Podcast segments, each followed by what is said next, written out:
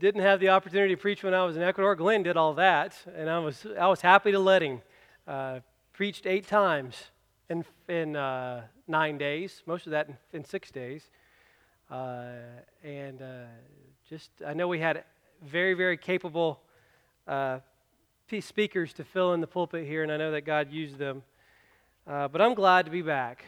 Glad to be here at, to share what God's laid on my heart. I'm going to begin in a, a new series called Jail and Joy. Normally, don't think those two go together, do we?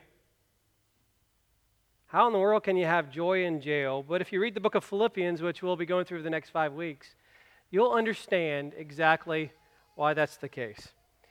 Uh, behind me, you'll see a picture of a bus. It's a double decker bus. It's not in London, it's actually in Quito, Ecuador, at the, at the north end of El Parque de Carolina, uh, the big city park in town. And that is the Quito City Tour bus. And for $12, you can catch a ride on that bus. They give you a bottle of water, and you can sit on the top, and it's convertible. I wouldn't suggest you do that without sunblock if you're a gringo. I know from experience what happens if you do that. If you sit on the bus for six hours with no top and a beautiful Quito day, you get cooked, so I did. But I enjoyed it anyway. We piled the family up there. The kids absolutely enjoyed it. And there were 12 stops we were going to make, 12 of them. Uh, most of them I'd been to before, but there were some things that I hadn't done. And plus, we were going to get narration. There was going to be a Spanish uh, narration, and then an English narration. And I was, I'm always looking to learn new stuff. I'm a, I'm a nerd that way. Uh, I love history, I love culture, and so I was really looking forward to it. And um, the first stop we made was guess where? At the park. The park is about 10 blocks long, and about halfway through, there's a botanical garden, and uh, there's some other things. And uh, we didn't get off at the botanical garden, it didn't interest us. Actually, later on, Gabby and the kids took me in there. It's gorgeous, more orchids than I've ever seen in one place in my life. Just gorgeous orchids there and, and roses that are literally this big. Uh, it's just absolutely beautiful. Uh, and then they took us around the corner uh, up the Republica and down, took a left on Amazonas, and took us to a shopping district that I've been to before, no big deal. Uh, took us to El Ejido, park, and we didn't get off there because Gabby says it's dangerous to get off there, so we didn't get off there.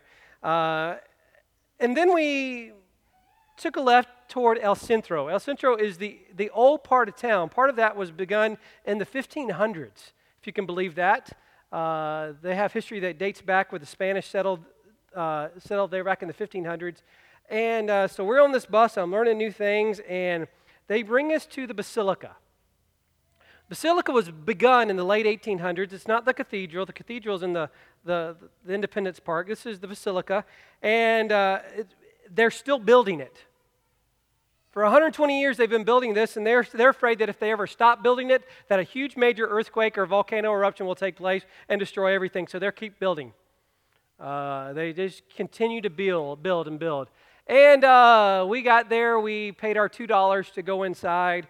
Um, I thought about doing that here, but I didn't think we'd get too many people just to pay two dollars just to come and see our church. It's not quite the same thing because you'll see those two towers up front. Um, we climbed those. Uh, we took an elevator to the third floor because we had my in-laws with us, and they qualified as old, so uh, we didn't get to. We got to ride the elevator to the third floor, and then from the third floor, you'll notice that there's a little tower in the back. Can you see that one right there? That tower is just as tall as those towers, but there's a platform there with steps there. So we climbed up the front part of, the, of it and we were able, was able to look south toward El Panecillo. El Panecillo is this hill right here. It's a gorgeous view to the south of the city, and right there, there's a statue, about 150, 200 foot statue of a virgin that overlooks the city and kind of takes care of the city. And that was an amazing view. I'd never seen that view before. I was so glad that we stopped at that point, and I could have stayed there and said, I've seen Quito because that is a gorgeous view. You're looking to the old colonial part of Quito there, uh, buildings that are old, you know, Simon Bolivar uh, hung out there. You know, every, it's just everything happened right there in that corridor, and I could have just stayed there.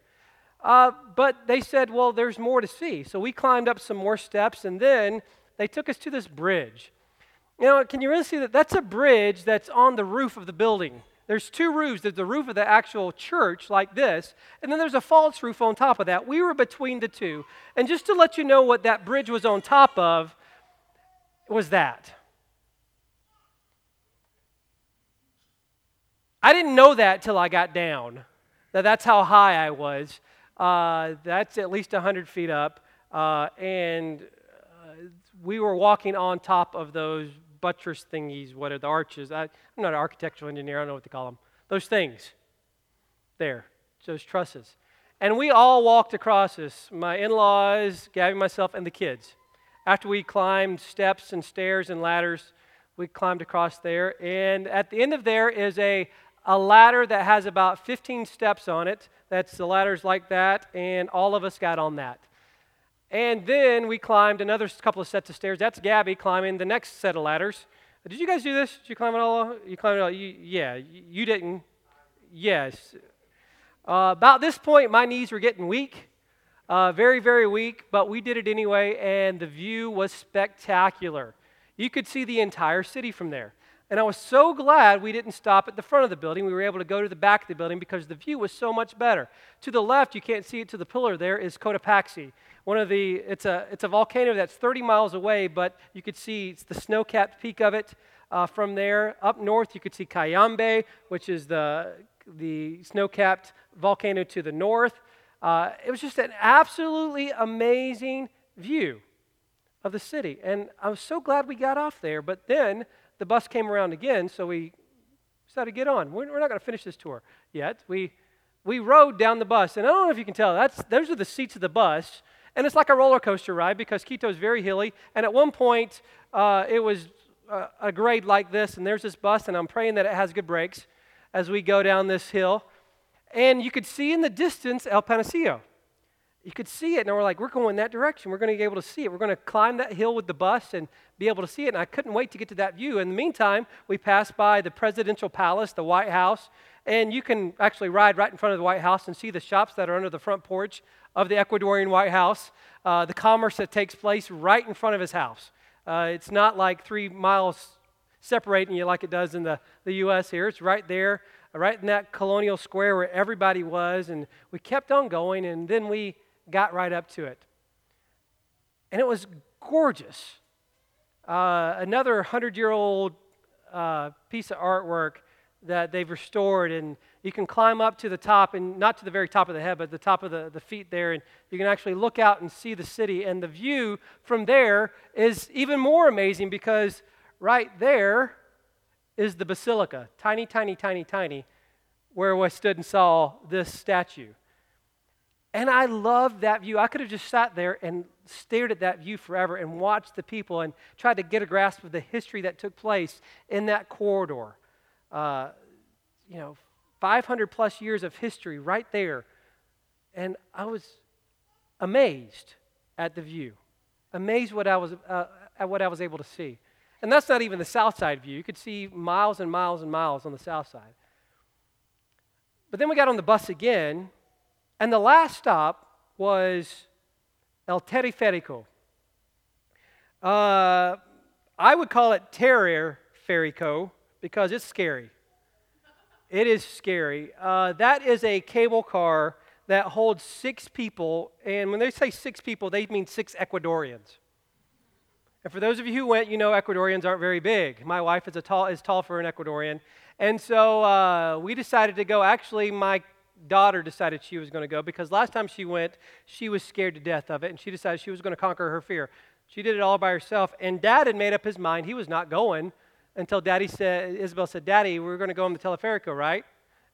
And I said, Gabby, we're going on the teleferico, right? And she said, Last time we went, it stopped about halfway, and we stood swinging in the wind about 300 feet off the ground uh, for what seemed about uh, 52 minutes, but I think it was actually four. Um, as I began to say, now, how in the world, there is no way we can get out of this. There's absolutely no way. There was a window this big that you could slide open a little bit. But what this does is it takes you to the, the top of the Pichincha. The Pichincha is the main volcano around which the city is built. It's 14,000 feet in elevation. This, the city is, is at a base of 9,000 feet, so you take this about 4,000 feet up to the top of the mountain. And it's a seven to 10 minute ride. I don't know why they said seven to 10 minutes. I guess it decides if it's going to stop for three minutes, it'll be 10. Uh, well, I'm praying the whole time. Isabel's loving it. She's wanting to take pictures of my camera, and I think she actually took this one uh, of, of the car ahead of us as we're going up the mountain. It takes us seven minutes, and we get up, and I wasn't prepared for the top of the mountain. It was already a high of about 68, 67 that day the sun, the clouds had, had come over, and it was chilly at the base. But there was a, about a 25 degree difference at the top of the mountain, and I didn't bring a jacket, and so my dad in law let me have his, his windbreaker, and there was about a 40 mile an hour wind, and my ears were freezing, but I hiked the about three quarters of a mile hike to the very crest of the mountain that overlooked the city, and I'm so glad I did because that's me with the city in the background. I thought the Basilica view was amazing. It was. It was awesome. Then I thought the view from El Panecillo was amazing. It was spectacular. But nothing compared to the view from on top of Pichincha. You could see the entire city of Quito, the two and a half million people that live in Quito were right there in front of you. As far as you could see to the north, as far as you could see to the south, as far as you could see to the west, there were houses, buildings, businesses, people everywhere. You could see the, the majesty of God's creation as you saw three major, huge volcanoes in front of us one to the north, one to the east, and one to the south. And you realize you're, at, you're standing on one as well, and you're just overwhelmed by what you saw. And I just had to, I just had to have a little worship service there for a little bit. Uh, I think Gabby got a little worried uh, that something happened to the kids because we didn't come down for about 45 minutes because that was me just taking it in. Because where, how often do we get that kind of view? How often do we get it? I'm so glad that we got off. I'm so glad we didn't just stay at the botanical garden and say, okay, we took the bus trip, we've ridden eight blocks, we can get off and we can stay at the botanical garden. It's beautiful. I could have looked at the orchids all day. But I'm glad we didn't stay there. I'm glad we continued on the bus ride that took us to the Basilica, and that took us to the El and then it eventually took us to the Pichincha. I'm so glad I stayed on the ride because it was worth it. Paul was in prison. It was near the end of his life, the end of his ministry, the end of everything for him, all here on earth. And he was thinking about some of his dear friends in Philippi. It was one of his early churches that he'd started, and it was one where it just solidified his Gentile mission because there weren't very many Jews there anyway. And uh, so it, the church that started there was, well, it was brand new in every way.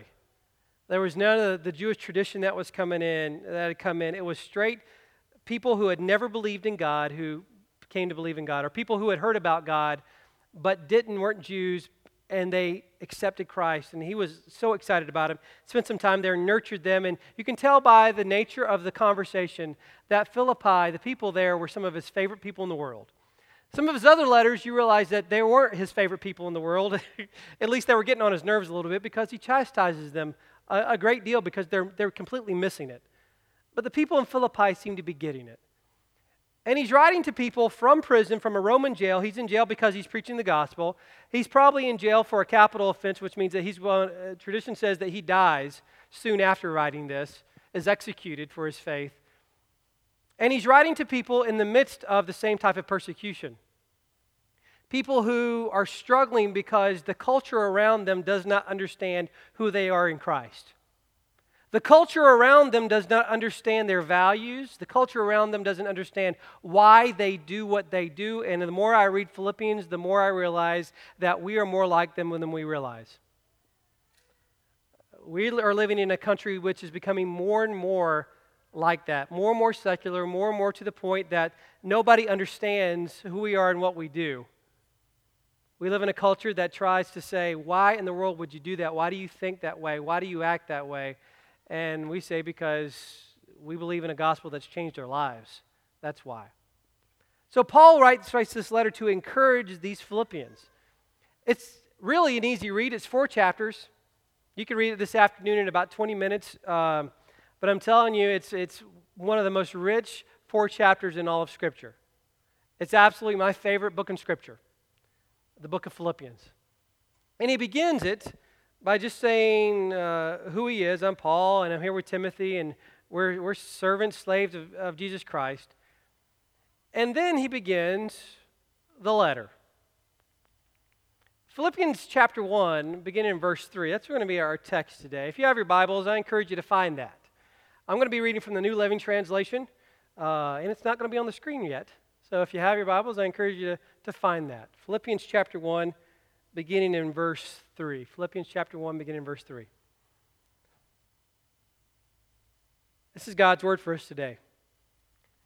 Every time I think of you, I give thanks to my God. Whenever I pray, I make requests for all of you with joy. For you have been my partners in spreading the good news about Christ from the time you first heard it until now. And I'm certain that God, who began the good work within you, will continue his work until it is finally finished on the day when Jesus when Christ Jesus returns. Verse 6 again, I am certain that God, who began the good work within you, will continue his work until it's finally finished on the day when Christ Jesus returns. Lord, may in the next few moments you open up your word to us in a new and amazing way. And may you continue the work in each one of us until you bring it to completion on the day where we see Jesus face to face. We pray this in Jesus' name. Amen.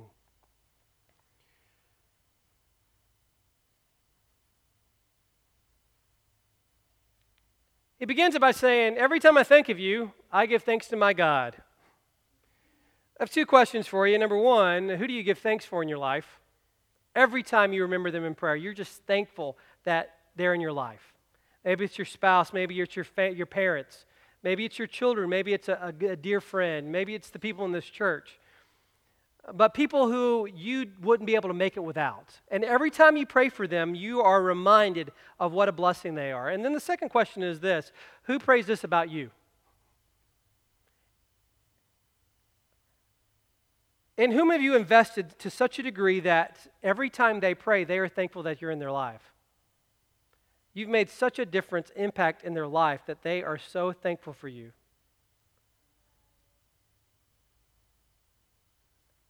Paul is thankful for the Philippians. Every time he prays for them, every time he thinks, thinks of it, every time he, he remembers those early days in Philippi, every time he, one of the names comes to his mind, he just breaks down and thanks for God. Thanks to God for, for their life. Lord, thank you for this person. thank you for, for what you did in their life, and thank you for the way they've impacted my life. My prayer is that there's at least one other person for whom that's true for you that you've impacted their life in such a way, and if you haven't yet, God has a plan for you. God has something in store for you, and He has a plan for you to impact somebody's life in that way. But He doesn't end there. He begins then in verse 4. He says, Whenever I pray, I not only thank God for you, but I, I remember your requests, and I do that joyfully. It makes me happy to, to remember you. Remember, where's Paul writing from? Jail. And many scholars believe that this jail was in a uh, basically a. There are some who think they've actually found the jail. There, the, they they know where the jails were at that time in Rome, and they've kind of narrowed it down to, to one specific. And it's this first story room. It's multiple stories. You go into the first story room, and there's this bare floor, and in this bare floor there's a hole. And in that hole, the prisoners were let down, and into it there was uh, no light. There was a, a curved, uh, kind of cave like uh, ceiling, and there's a little trench for latrine that's running through it. And uh, it's damp, it's wet, it's smelly. And this is where Paul is writing from. And he says, Every time I pray for you, I pray for you joyfully. It tells us that joy isn't based on circumstance, is it? The joy of the Lord, as Pastor Glenn said, is our strength, and that comes not, not by what is going on around us, but by what's happening inside of our hearts through what Jesus is doing in our lives. And it's based on, for Paul, what other people were doing. It made him happy to see how the gospel was spread in their lives and how it made a difference in them. So he prayed for them with joy. And then he remembered this. He says, For you, you've been my partners in spreading the gospel from the good news about Christ from the time you first heard it until now. You have partnered with me, you have shared with me. We've been on this journey together, and you've been just as effective as I have, I have in spreading the gospel. You've made an eternal difference right there. And that makes me so happy. That no matter what your circumstances, you still see a, a partnership in sharing the gospel with those around you as important. And he's thankful for that. And then he comes to this point, and most of us know this. It's actually back on the wall there. It's, it was one of the uh, P, PTTV, piecing together the vision uh, themes, uh, probably about 12 years ago. It's Paul is certain of a fact, absolutely certain, that God, who began the good work in you, when he says that, it's not just you singular, it's, it's, it's He's meaning all you Philippians. Uh, the one who began the good work will continue that work until it's finally finished.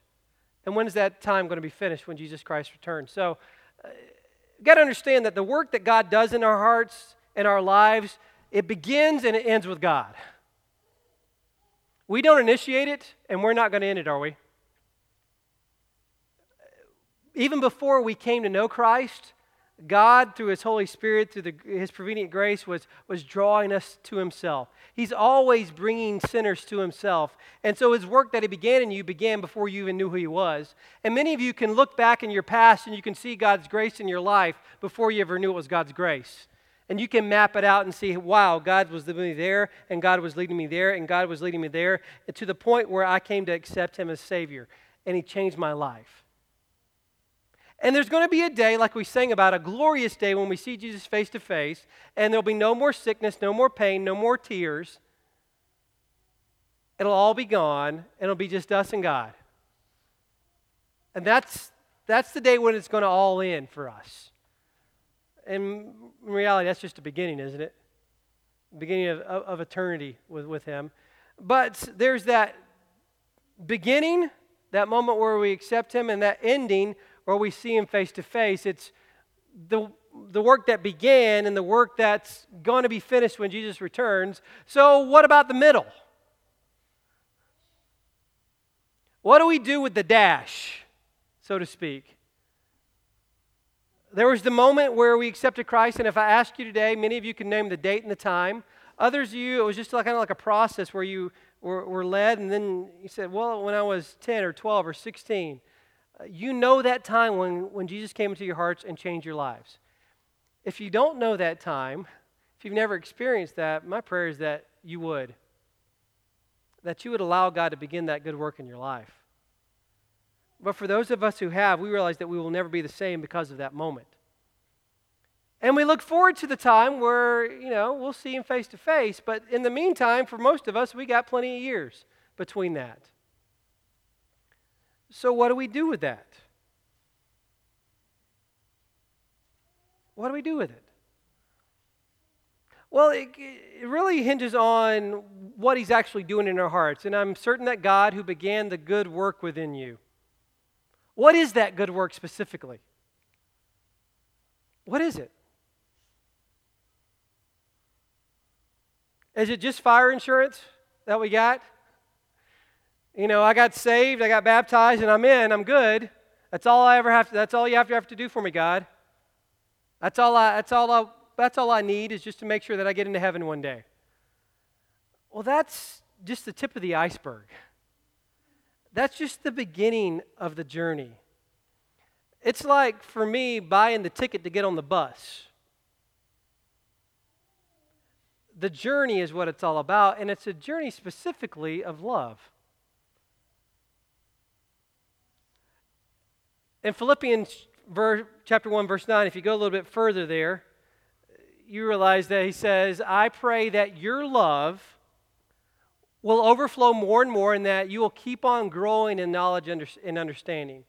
His prayer is that they will be so full of love that it just overflows.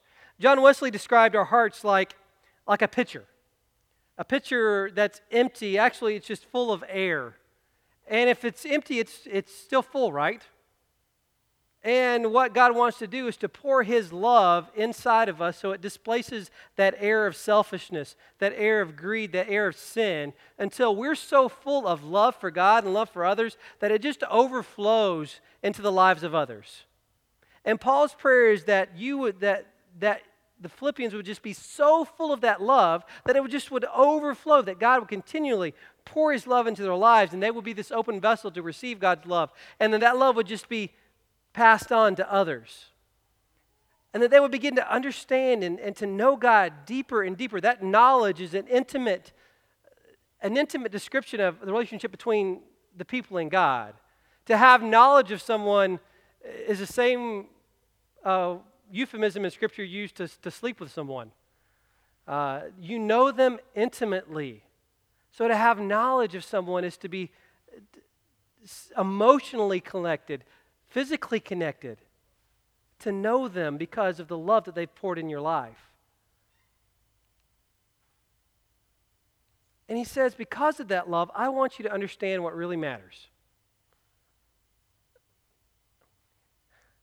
I want you to understand what really matters so that you can live the life that God's called you to be. Live pure and blameless lives until He comes. So, right there, Paul's giving us the, the middle.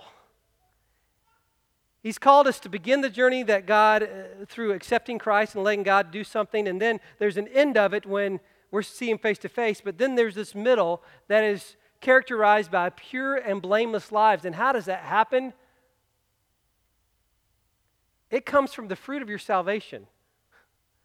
We talked uh, several weeks ago for a great length of the fruit of the Spirit, what our lives should look like because of the Spirit in our lives, and that's exactly what Paul's saying here your life should bear fruit, and that fruit is a righteous character, which is produced by Christ.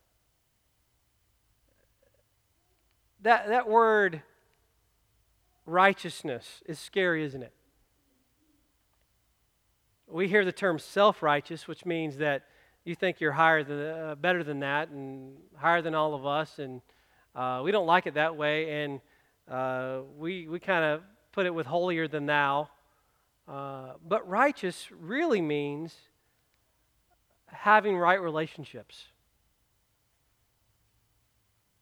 And the love that he produces in us is meant to help us to have a right relationship with him, nothing in between us and him, and then nothing between us and others. Righteousness. The love that's supposed to characterize our in between time, the good work that God's doing in our hearts that's characterized by love, is supposed to produce righteousness, right relationships.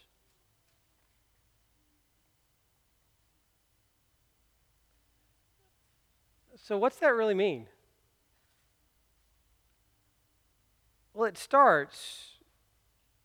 Well, it starts with this one word obedience. How many of you really like that word? Come on, anybody? Uh, George, George likes it. He's it. Obedience. Why don't we like that word? Because we think of when we were eight again, and our moms told us to clean our rooms or we couldn't go out and play, and she really meant it. And we didn't get to go out and play because we were disobedient, right? We think of obedience meaning something that we don't want to do, but we have to do because somebody with more power than us is making us do it, right? Obedience.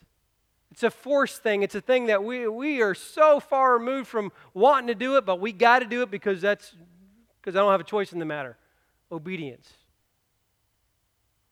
Sometimes I think that's the way our kids think about it, and maybe that's our fault. But what is obedience? Well, Jesus described it this way.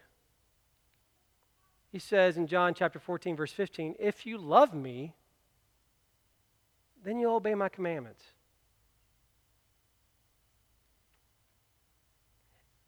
If you love someone, then you want to please them, don't you? If you really love someone, then you want to do everything possible for them that you can. Now, I know some of you have different love languages and you express that in different ways. For some of you, you, you shower the ones you love with gifts, don't you? You're, you're a gift giver and you do it and you do it. You, you spend hours picking out that very gift and you can imagine what they're going to look like when they open their, that gift and that makes you happy and it hopes you make, and you hope it makes them happy. For others of you, you just, you just love being in contact with someone and you know that that makes them happy and you can just hold hands with, with your spouse and, or, or put your arm around them and you know that's going to make them happy. For those of you, you know, you know that's going to make somebody happy if show you that you really love them if they if they hear how much you love them. Saying you're just a i love the way you the person that you are. I love what you do for me and you just affirm them all the time. And for others of you it's doing things for people.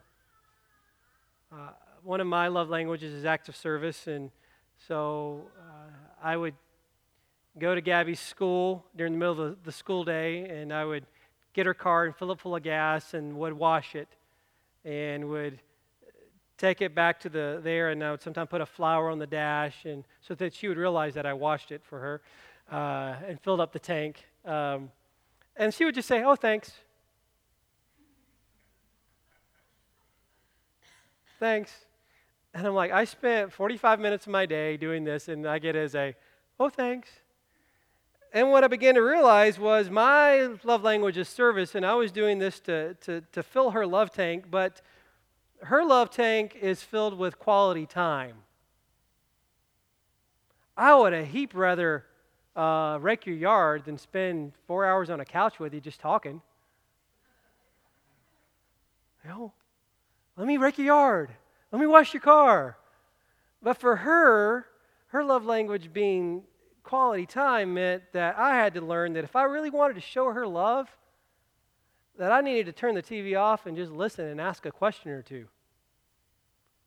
Which is really hard for me to do, and I'm still trying to learn to love to, to speak that language, but I'm hopefully I'm doing better than I did 10 years ago. Uh, if we want to speak the love language of God, it begins with obedience doing what he asks us to do, not out of obligation, not out of duty, but out of love. Because we know how much they've done, he's done for us. Love. Obedience. What's your obedience hang up with God right now? What's God calling you to do that you're not so sure you want to do or can do? At what point of the journey have you gotten off the bus and say, you know, I know that there's probably good stuff ahead of me, but I'm good right here.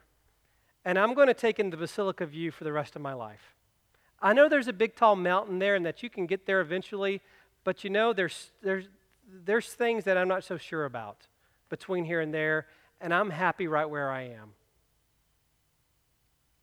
What's your obedience roadblock?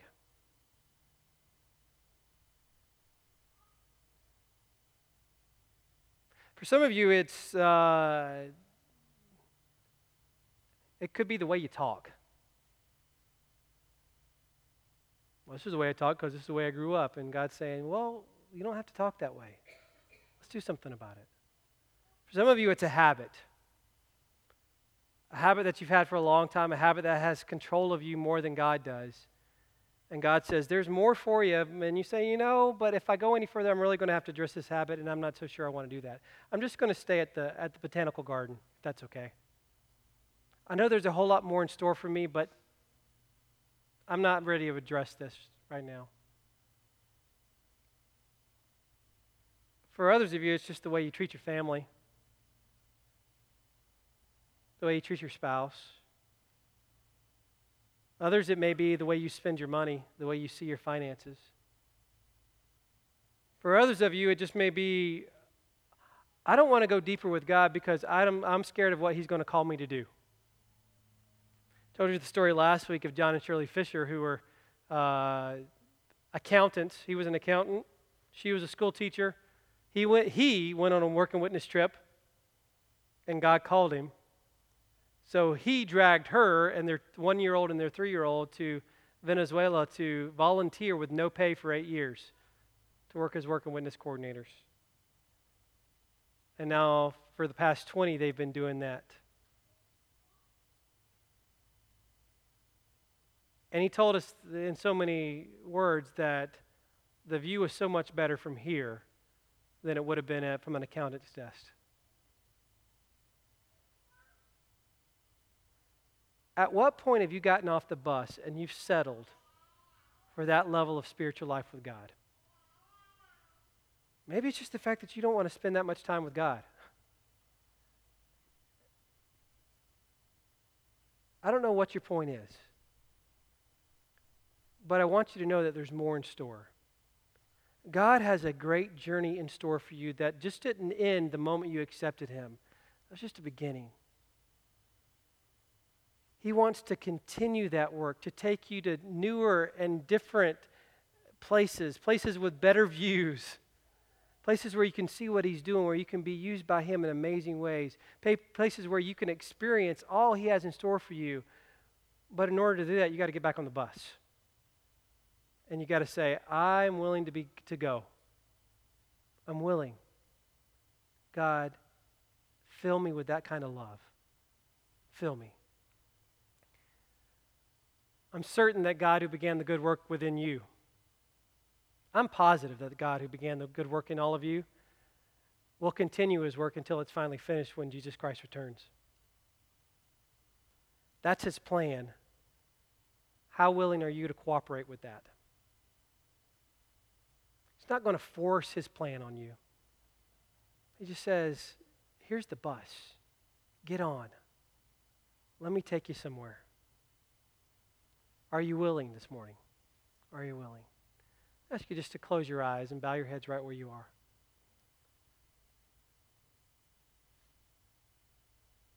Are you willing this morning to give up your roadblock? Say, Lord, I know I'm scared about this, or Lord, this has been my issue, but I'm ready for you to deal with it so I can go to the next step. These are the things I've said no to, but now I'm saying yes if that's your will.